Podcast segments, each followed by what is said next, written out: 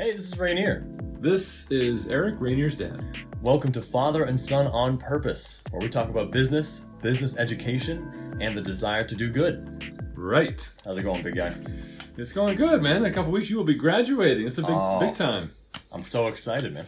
Very exciting time. My 16 years straight of being in the education system is about to come to a close. It's a big one.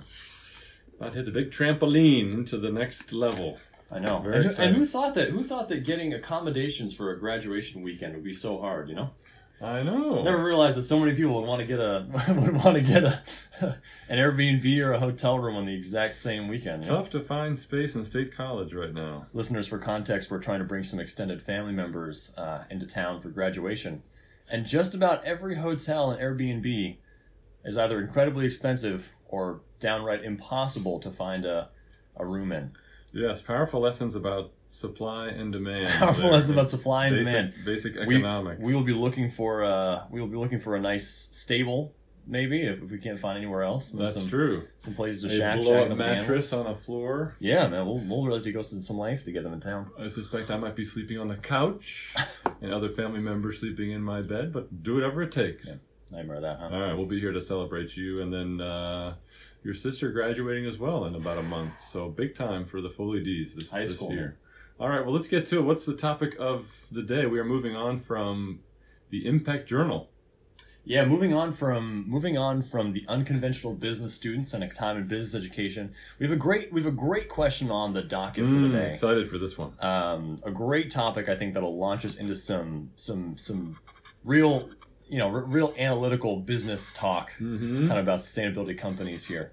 So our question for the day is: does the green consumer exist? Mm-hmm. Does the green consumer exist? Mm-hmm. And I think to qualify that a little bit, to me, the green consumer is the person that when you put two products in front of them, and you say one is green, one is just standard, one's a product. They choose the green product. That's what I'm thinking of whenever I think green consumer. I think somebody that chooses green options. They look for green labels. Really, to me, like a real marketing focused person. Someone that focuses their consumption on the businesses that are marketed to them as being sustainable, as being green. Absolutely. And they choose those companies. That's where they put their money. Yeah. Do you have anything to add to that in terms of green? I would just say recently is a fun way to kind of get this started and make it really real is I happen to be reading a book right now about Dr. Bronner's, and so some of the listeners might be familiar with Dr. Bronner's. Dr. Bronner's was right up there with, Seventh Generation, Patagonia. I mean, some of these companies that have, Ben and Jerry's, companies that have been thinking about social and environmental impact for years. Mm-hmm. So I'm thinking about, man, the next time I buy soap, I am buying Dr. Bronner's. And my wife goes and she buys soap. She comes back with Ivory, Dove, and I'm like, what? So I guess in our relationship right now, I tend to maybe be more the conscious consumer, or do I? Listeners, not the products we're looking for, but always the good ones. And so why? Are we asking? So does that even matter, right? Do our buying decisions matter? And what's the impact of all this actually on business? Whose responsibility is it? Yeah. Right. The questions that we'll be asking to qualify this discussion will be, what place does sustainability have in the marketplace? How should businesses be marketing sustainability? Mm-hmm. Is it primary messaging? Do you want to talk about it right up front? Do you have it as a footnote? Is it like the second thing you mention when you're talking to a consumer? Because it could turn me off. Yeah, it could turn the consumer off. Yeah, if I see sustainability, what do you mean it's sustainable? It must not look as good, taste as good. Actually, not going to clean my dishes, right? Yeah, it might be crap. Yeah, it might be crap. And then we'll probably segue a little bit into whose responsibility is it to ensure sustainable consumption. Businesses say, well, if consumers aren't going to demand it, I'm not going to do that kind of thing. Right? The rabbit and the hare. Yeah. So whose job is it? Not the rabbit and the hare. It's a paradox of some kind. I'm not thinking of the right one, but the chicken and the egg, that's what it is. The Which chicken. One comes first, you know? Yeah. Do consumers demand it? Do businesses supply it?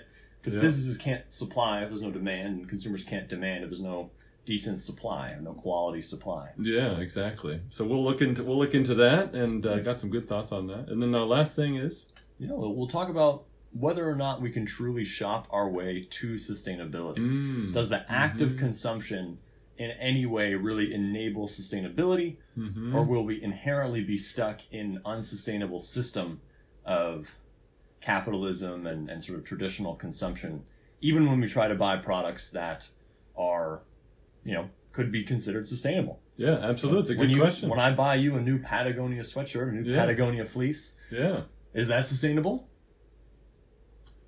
We'll find out. Well, and also, you know, I starting last year, I started to follow on Instagram a platform called We Buy Black, and so I think about half, of black-owned businesses compared to 20% of white-owned businesses went under during the pandemic. So you could certainly say that that's part of conscious consumerism, is you're more conscious about where do I put my dollars, and if I buy from black-owned businesses. Does that help? So does that matter? Right. Or how much might that matter as opposed to other things that also help, you know, sort of underserved and historically discriminated against communities? We will get into all that to the best of our ability. Great content for today. But for now, let's jump back to the beginning of this question. Mm-hmm. So why are we talking about, I think this would be good to start with, why are we talking about green consumers in the first place? Why does getting to understand the quote unquote green consumer, or asking ourselves whether or not there is a green consumer, why does that even matter in the first place? Well, maybe can I share some data real quickly? Oh, yeah. All right, so we got some data. So one piece is from Nielsen. This is a little bit just about the growth of what has been called sort of sustainable products, right? So environmentally, socially preferred, we might say. So according to Nielsen, sustainable product sales have increased 20% since 2014. Okay, so that's not insignificant. And then there was some research done by some colleagues of mine at the NYU Stern. So. They have a Center for Sustainable Business there, and they looked in extensive research into U.S. consumers. So, reading the press release here, of actual purchasing of because we're going to talk about this later, right? These are not asking people like, if you were to make a purchasing decision, you know, hypothetically, like what would you? These are actually looking at actual consumer behavior and purchases, and they found from 2013 to 2018, 50% of the growth between 2013 and 2018 came from sustainability marketed products. So products that had a sustainability claim on the packaging. So that's important. So we'll certainly get into whether they actually are more responsible net or not is a different conversation. So this is what the researchers were looking for, but just sustainability claims on the packaging. Delivered nearly $114 billion in sales, up 29% from 2013. Additionally, these products grew 5.6 times faster. So sustainability labeled products, right? So an important distinction there, grew 5.6 times faster than those that were not marked as sustainable. And in more than 90% of the 36 categories of goods researched. And they found that 63% of people would pay up to a third more for a product that they believe has greater social or environmental positive impact. So I guess the belief here is that very simply that all of our purchasing decisions, everything that we buy, comes from somewhere and is made by someone. That's true. Right? And that somewhere has limited resources, and those people that are making that product are going to be treated in a certain way as signaled by what we are purchasing. So there's a sense that if we've got some environmental problems and some social injustices, then if we change our purchasing decisions, we can make an impact on those people's lives and on those places. That is sort of at the heart of sort of sustainable consumption, but we are still consuming. So that's I think my answer to your question of what's at the heart of this. Why are we even talking about sustainable consumption? And when we create new products in a business environment, and when we teach in the business school is we've got to create new kinds of businesses and new kinds of products. Who do you market these products to, right? Yeah. Are these products being marketed to the conscious consumer, the green consumer, which is based on the studies that I have seen is 10 to 15% maybe the population, or is sustainability a secondary product attribute? You don't really talk so much about it, but you are selling a particular product to the mainstream consumer. So is sustainability the lead, or is it secondary, a footnote, you might say? I think that's an important question, and I think the primary reason that we're asking this question is with new innovative businesses, with new products, and as existing businesses are thinking about sort of redeveloping their business model to be more sustainable, do they change their marketing messaging? And what do they do with new products, with new services? Do they need to find a new green consumer to target, or does sustainability become something that is talked about, but like we said, kind of becomes the footnote mm-hmm. of the primary message, which is more about, you know, the product itself and about its quality, about its durability, about its effectiveness, and the quantifiable value mm-hmm. that you can drive through a product. So make this, where did this come up for you recently? So this, what came up for you recently, this whole sustainability as a footnote concept. Which so I've been getting into why we chose it. Yeah. I've been getting into entrepreneurship more and more. And in one of my classes where we're talking about creating new ventures, creating new businesses, there's a challenging phase where that every business needs to go through, where they have to work on what's called a quantifiable or a quantified value proposition, a QVP. And businesses have to define this because the QVP is essentially a number, some kind of quantifiable value that a consumer is getting from buying your product, from engaging in your service. Mm-hmm. And so essentially it's, you know, if I do business with this company, if I buy something from them, mm-hmm. Mm-hmm. literally, and this is very important because consumers latch onto this. They need to be able to understand. It can't be fiscal or confusing. They have to be able to grasp very firmly onto what exactly is a company giving me. Mm-hmm. Traditionally, I think companies have done a great job of this. You know, they've been very good at marketing, you know, athletic ability, improving runners' times if you're a company like Nike, or, you know, improving your smell if you're a deodorant company, improving the taste of things, right? The taste of things, yeah. If you're an insurance company, saving people time, mm-hmm. you know, 15 minutes could save you 50%. I've heard that before. That's what comes to mind. I hear that all the time. But the mm-hmm. challenge, I think, when you're talking about sustainable businesses is how do you quantify a moral or an ethical decision? I think that's the crux of the sustainability. Is it always quantified, though? Because when you mention sort of athletic apparel, for example, there's certainly a lot of companies that market athletic apparel in ways that they don't quantify it so much as they make you feel, right, that it is going to raise your performance, raise your profile, or at least increase your feeling about yourself, right, your personal health and well-being. Yeah. So it's not always a number in terms of this thing is going to save me X number of dollars. That's not necessarily what you're saying, right? No, not necessarily, but I think it's grounded in some kind of firmly quantifiable attribute, like a firm adjective, you know? When you say quantifiable, that means that's what's throwing me off, but it's something you can concretely define, I guess. Yeah. Not necessarily count. Well, maybe not count, but you could identify it as almost like a substance. Yeah, I want to say not a literal substance, but like the product itself has substance in the improvement or the value that it provides, whether that value is strictly numeric or if it is some inherent like quality-esque value. There is a physical value that you can sell to people. Yeah. And I think the challenge with sustainability is mm-hmm. how in the world mm-hmm. do you get some kind of substance in a sustainable product mm-hmm. and how do you market that to people? Mm-hmm. And I think mm-hmm. that's where a lot of businesses have trouble with greenwashing mm-hmm. is that in the urge to appeal to a green consumer or to have sustainability messaging in their products, we have businesses that are over-promising on value that they're not really delivering. Mm-hmm. I think that's the danger.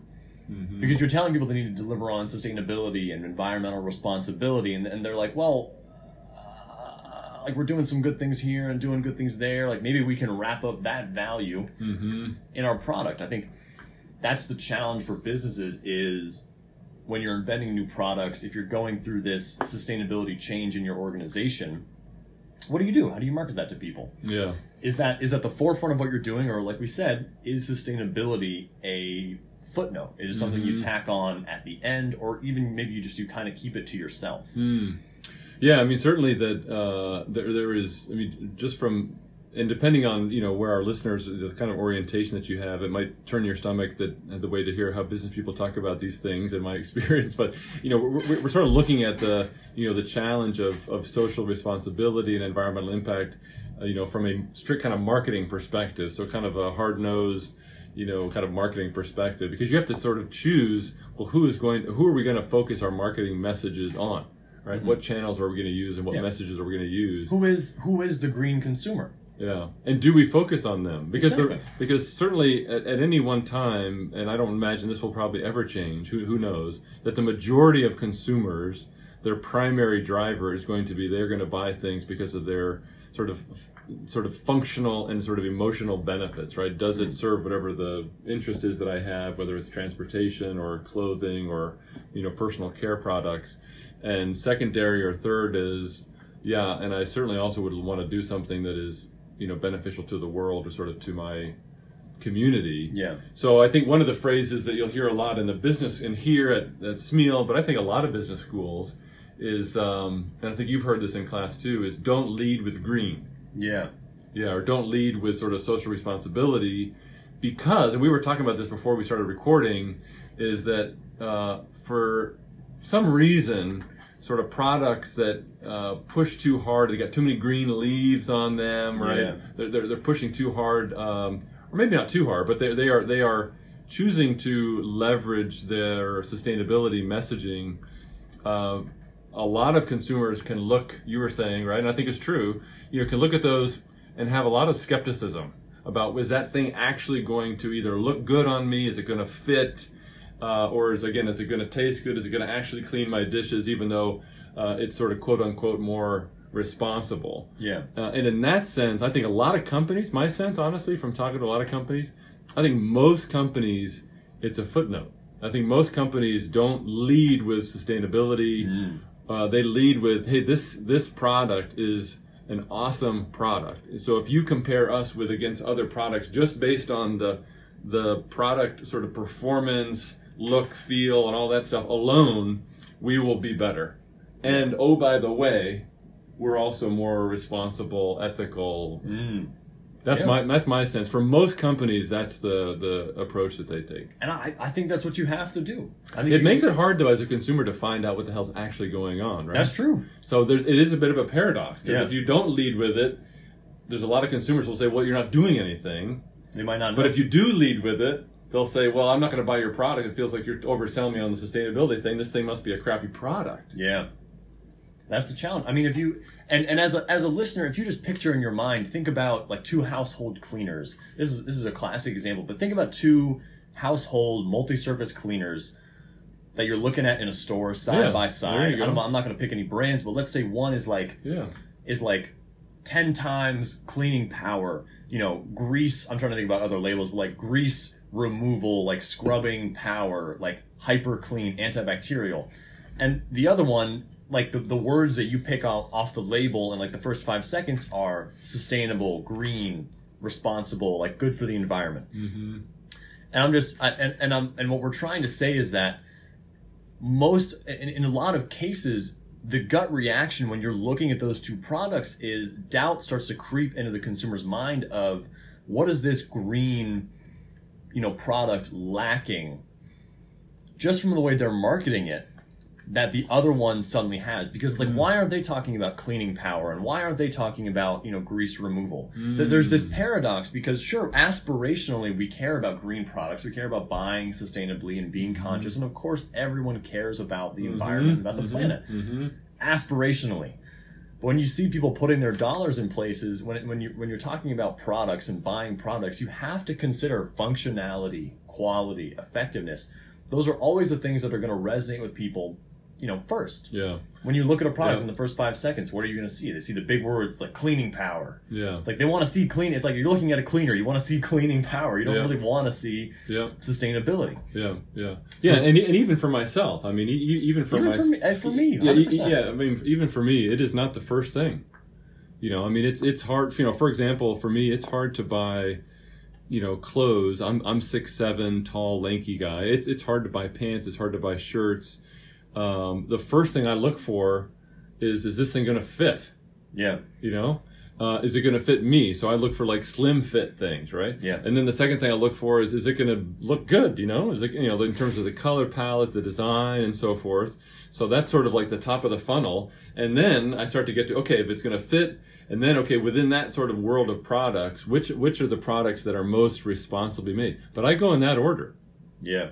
You know, I do go in that order, and you know, and so even for me, the sort of the functional comes first. So I think for companies, that's they have to make a decision to make sure that they lead with their functional, but they're also able to back up any sort of claims of, you know, improved, you know, sort of social or environmental outcomes in ways that show that. And I was just on a website actually recently for a flooring company, mm-hmm.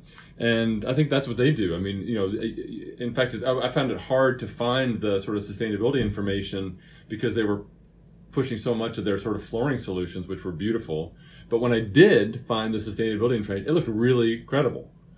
I mean, they had third-party like scientific verification in terms of the health impacts of their, you know, the materials and chemicals in their flooring and all this kind of stuff. So to me, that's, you know, they're putting it in the right order. Mm. So let's jump to this next one. Is that all right? Yeah. So I think that, yeah. So the first thing we wanted to explore was sort of sustainability. Is it always going to be a footnote? And I guess kind of what you hear us saying is we think for the most part it probably is. Oh, you want to add to that? Yeah, go ahead. I was going to say as like a key takeaway of that kind of conversation, I would say aspirationally green consumers do exist. If you want to talk about consumers' aspirations, the things that they really, really, you know, care about, they want to do, they really want to do. Yeah, Whole Foods really exists, right? Whole Foods really exists. Yeah, you know? There's a lot of people that want to go there. And absolutely. There's a lot of people that want to go there. There are a lot of people that want to buy green. Yeah. But then when you drill down and you talk about and you really look at, you know, the limitations of consumers in terms of mm-hmm. needing to find fit, needing to find mm-hmm. quality, mm-hmm. and, you know, oftentimes needing a low-cost option. Oftentimes it's that first boundary that the consumer runs into that trips them up from reaching that aspiration. So even though they might want to buy green, they might have to buy this other thing, even if they really, really wanted that green product. Yeah. They either can't afford to spend the money or can't afford to take the risk on less quality or can't afford to miss on the fit because they know that this brand fits really well, mm-hmm. even though they don't know its sustainability patterns. Yeah. So when you're competing in these markets, you know, thinking about those initial consumer qualities off the bat, you know, that might be the thing that you lead with, and sustainability might have to be a footnote. Yeah. And I guess I would say that footnote's got to be robust, right? Just because it's a footnote. Credible footnote. Yeah, credible, right? Verified. It doesn't mean that it's less important for the company, it means it's less important for the consumer, right? And that takes us into our next question very nicely. Yeah, it does. So our next question was like whose responsibility in this? And I'd like to get this started. So, you know, again, whose responsibility is it to ensure that there are more responsibly made products? This is such a good question. And services. It really is. It's a timeless question. So I remember a quote from Yvon Chouinard, who, you know, he defines himself as kind of the reluctant business leader of Patagonia. And, you know, for those that know his background, I mean, he really didn't want to be a business. He just wanted to be a surfer, rock climber. They didn't really have really good rock climbing equipment. And he started making rock climbing equipment, which eventually and then clothes, which eventually became Patagonia. But, you know, so they're an impressive company, and, you know, their products are clearly outprice a lot of people that can't afford them. But they're certainly doing a lot of things in terms of responsibility. And one of the things that he said when he was asked about this is that he said very strongly, this is not the responsibility of consumers. Yeah. This is the responsibility of business leaders.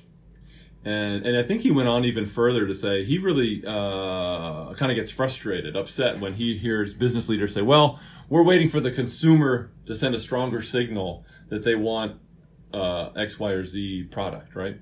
And his sense is business leaders are the ones that control their supply chain, control their operations, their treatment of their workers, and they've got to do the right thing. Whether consumers are ostensibly asking for it or not. Now, I've also seen the other thing. I mean, I've been around the table with people from multinational companies who have definitely made the point to me that the opposite point, right? That it is because of consumer demand that they are now able to offer certain kinds of consulting services around sort of energy efficiency or renewable energy. They're able to offer, you know, products that are recyclable. You know, they're able to offer investment products that support Black-owned businesses, and it is because of the demand of the investment community, the demand of consumers, that they're able to create that. So, so is it the responsibility of consumers or the responsibility of businesses? Well, so what's your view of this? Oh, it's business owners, totally. It's got to be business owners. I mean, because consumers is. I mean, to me, half the time, like... We're so fickle, right? We're so fickle. Consumers are super, super fickle. I mean, we talk all the time about people's buying patterns, you know, not always being 100% rational. Yeah. And not always following the path that you think that they would really go to. Yeah, that's true. Yeah, you know, you can't really rely on consumers to do anything because it's so hard to predict which way consumers are going to go and how markets are going to evolve. And frankly, it's really frustrating to see big companies kind of shy away and pretend that they don't have the influence that they do on leading those markets to begin with. Like if a big company that really controls a certain market, like, I don't know, I'm not even sure what to use as a case or if I can even make claims like this, but like let's say Pepsi, for example. Like if Pepsi really wants to make the soft drink market to start looking at more sustainable options. Like, could you really tell me that Pepsi, with all of their influence in the soft drink market, has to wait for a whole, like a massive group of consumers to start to demand sustainability? Like, what does that even mean? How do consumers even demand sustainability? That means that they're switching their buying from buying from you to buying to another company. To which my question is, do you want your company to die in the interim of somebody just buying from the sustainable brand? Yeah. The way companies talk about sustainability in this area is, well, if consumers wanted to buy more sustainably, they wouldn't. It's almost they're saying they wouldn't buy from us if they wanted to buy more sustainably. Mm-hmm. Which is, in the case of Pepsi, such a strange question. In the case of PepsiCo, I mean, you can look at their, you know, last, I don't know, I would say 10 years or something. They have actually done exactly what you're saying, in a sense of they have seen the growth of sustainable consumption, I guess you could say, and they've started to acquire other companies. So they, and there's a number of them, but I can't remember all of them, but I think one is like Naked Juices, for example, right? Yeah. So they could see that people are, I mean, there is definably, you can look up, there are, people are purchasing less carbonated beverages or less basically soda than they used to in the past. Yeah. And they have definitely seen that. And you could see the same thing with Coca-Cola. So they're buying like juice companies, you know, different kinds of healthy beverages. I mean, even PepsiCo even bought kombucha. A kombucha. They did, that's right. Well, that's actually, I mean, that's why I brought Pepsi up as. So it's not organic growth. I mean, they're doing it through acquisition and you know, so as a way to sort of, they've got revenue coming from here while the people that are continuing to buy soda, they still can make money off of that also. Yeah, yeah. So I think in a sense they're seeing the. So in a sense, so I don't know if that maybe that's where they come together, right? So in the sense they're seeing sustainable consumption increase, so that they're seeing the demand increase. Their response to that is through acquisition, buy out other businesses. Yeah, which is a, you know, an interesting model, but I think again the responsibility still lies in the business to make those kind of pivots. Mm-hmm. Because no matter what the consumer is demanding, I think no matter what the consumer is demanding, because individual consumers don't have the kind of impact on the environment, on communities that whole businesses do. When you look at you know, I think if you look at like individual consumers, I mean, the effects that like we have as a buying group, primarily our effects on the environment come through the products that we buy. Absolutely. And the ways that we consume. So not just on the environment, other people too, right? Well, you think about the people. That's why I say that people only have an impact on the environment through business. Yeah. If that makes that's kind of why I'm saying that like individually, consumers don't have much of an impact on the environment because most of our impact comes through things that we buy or things that we consume to begin with. Yeah, very interesting point. So we have to go. So even if I want to have an impact on the environment, if I run out into nature and start whacking down trees, which I've seen you do, by the way. Which I have done. I've taken down a couple dead ones in the backyard. I'm looking at where there used to be a tree in our backyard. Yeah, maybe one or two live ones as well. But anyways, your point is well taken. Yeah. Businesses, this phrase comes to me. Businesses' impact on the environment and on people is on our behalf. That's true, right? That's true. They're our representatives in a way. They are our representatives, and then their impact on the environment and on people is on our behalf. Yeah. Right. And that is very interesting. Well, think of it this way. Yeah. Consumers, you can't even ask the question of who is responsible, businesses or consumers, because consumers only exist in the business world. Like you and I, we're only considered consumers by businesses. Outside of that, we're just people. Like people are people. If that makes sense. Like a consumer only exists to a business. Business looks at you as a consumer. It's do you buy something or do you not buy something?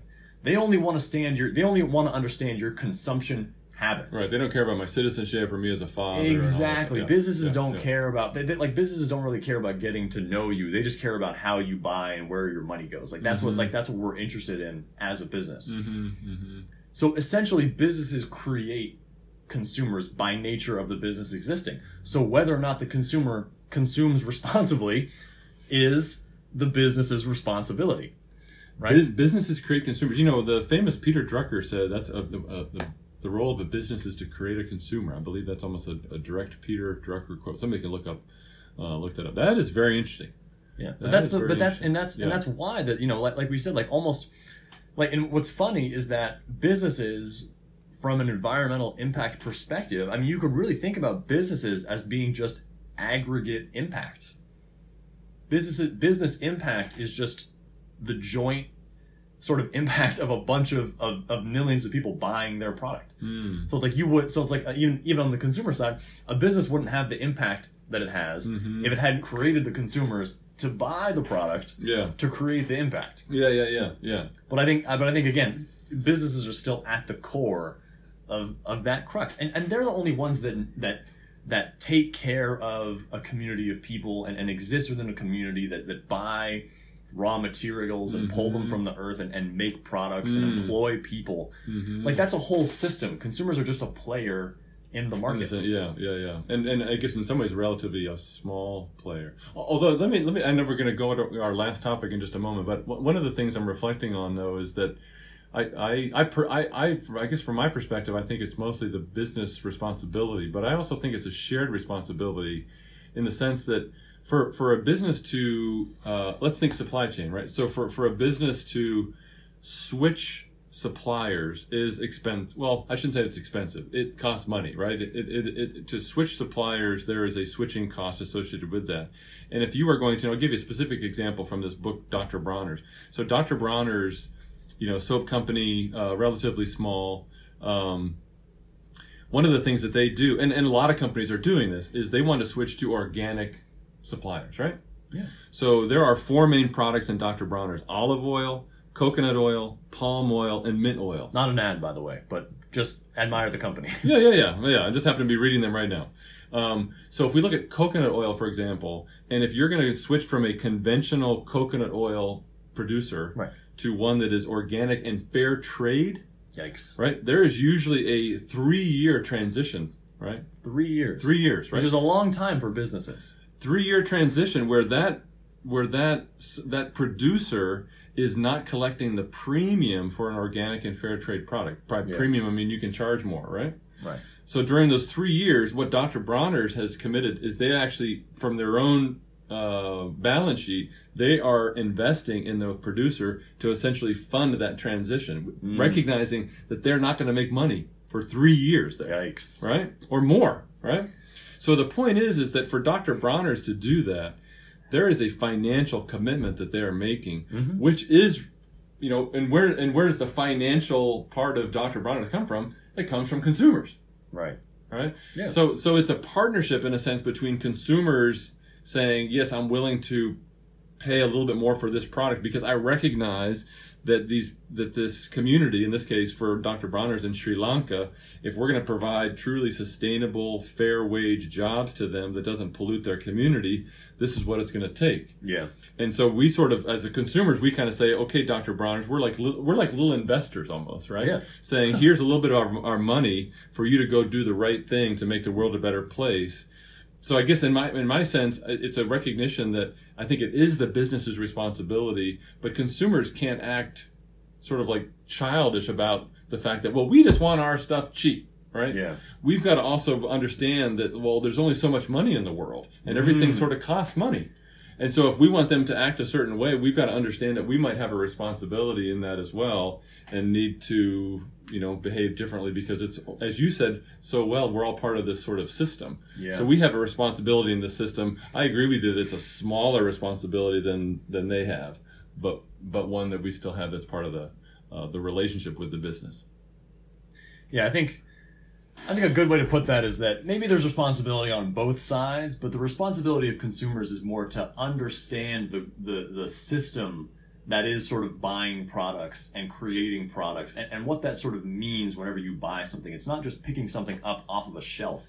If I pick up a bottle of cleaner, there's products that went into that. There are machine processes that created the bottle, that put the packaging on. Yeah. There are raw materials that had to be harvested most likely by people getting down on their hands and knees and pulling stuff out of the earth or refining materials down into these chemicals. Right. Just to get, and then shipping it miles and miles and across the globe. Which is really hard. Just to get it onto the shelf. And all of that is very difficult. Very difficult. So it's just my responsibility to understand what the different, what different processes go into putting these things on a shelf and being able to just be a little bit more conscious, I guess, consuming a little more consciously than maybe the average buyer, and being able to look a little bit beyond just what's sitting on the shelf and sort of think about, okay, but who's putting on the shelf is how, and how is it getting there? The business takes everything else. They have to work on all of those processes of where is it coming from and sort of checking off all those boxes, which again is very hard. But like I've liked to say for a while now, businesses have been doing hard things for years and innovating and doing all this stuff in pursuing profit and making leaps and bounds in terms of changing technologies. Sustainability, sure, it's hard, but like, whatever. We do hard things all the time. Yeah. Now we're not talking about ourselves, but people, right? People and businesses have been doing hard things all the time. Yeah. So maybe this last question, should we leave it for now? Or maybe we can use this as our kind of our closing question for today. I think let's float it out there, but we'll leave it as a segue into the next episode. Okay. We're going to talk a little more about our personal experience with conscious consumption and with green consumption. I think from a very. Can you think of a time where you bought something consciously? Yeah, absolutely. All right, can't wait to hear about it. Oh, yeah. I can definitely think of times where I have. I can think of times where I haven't. There's a lot of times where I can also think about times where I have not consciously consumed and maybe have bought products that are unsustainable. Yikes. Yeah. All right. Well, we'll let you come back. That's all right. Nightmare that meant. So, as a final wrap up, so does the green consumer exist? What's your 1 or 2 sentence answer? Yes, but they can't be relied on to really shift economic systems. Does the green consumer exist? I think I'll say no. The green consumer only exists in our minds, and the actual consumers are much more hard and realistic and only look at those core qualities most of the time. So deliver those above all else. As a business, if you're going to do sustainability, don't rely on somebody being a green consumer because they don't really exist.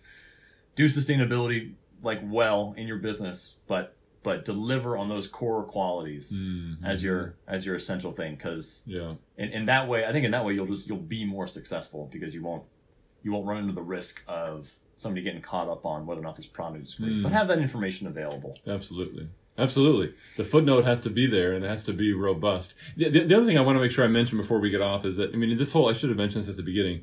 This conversation about conscious consumerism is a somewhat, and I think we would both admit, a somewhat privileged conversation, right? Because Clearly, to even have the choice between products is to assume that one has some discretion about how one spends one's money. And we certainly recognize that there are a lot of people, too many people in this country, in our community, and in the world who, frankly, are fortunate to just have enough money to buy, whether it's food, clothing, electricity, and so forth. So I think I saw, maybe I've shared this before, that 44% of workers in the United States, 44% of workers in the United States, their median income is $18,000 a year. Right? So there's a lot of individuals who are minimalists or not buying things for a reason because they literally cannot afford it, right? They're having trouble just paying the bills.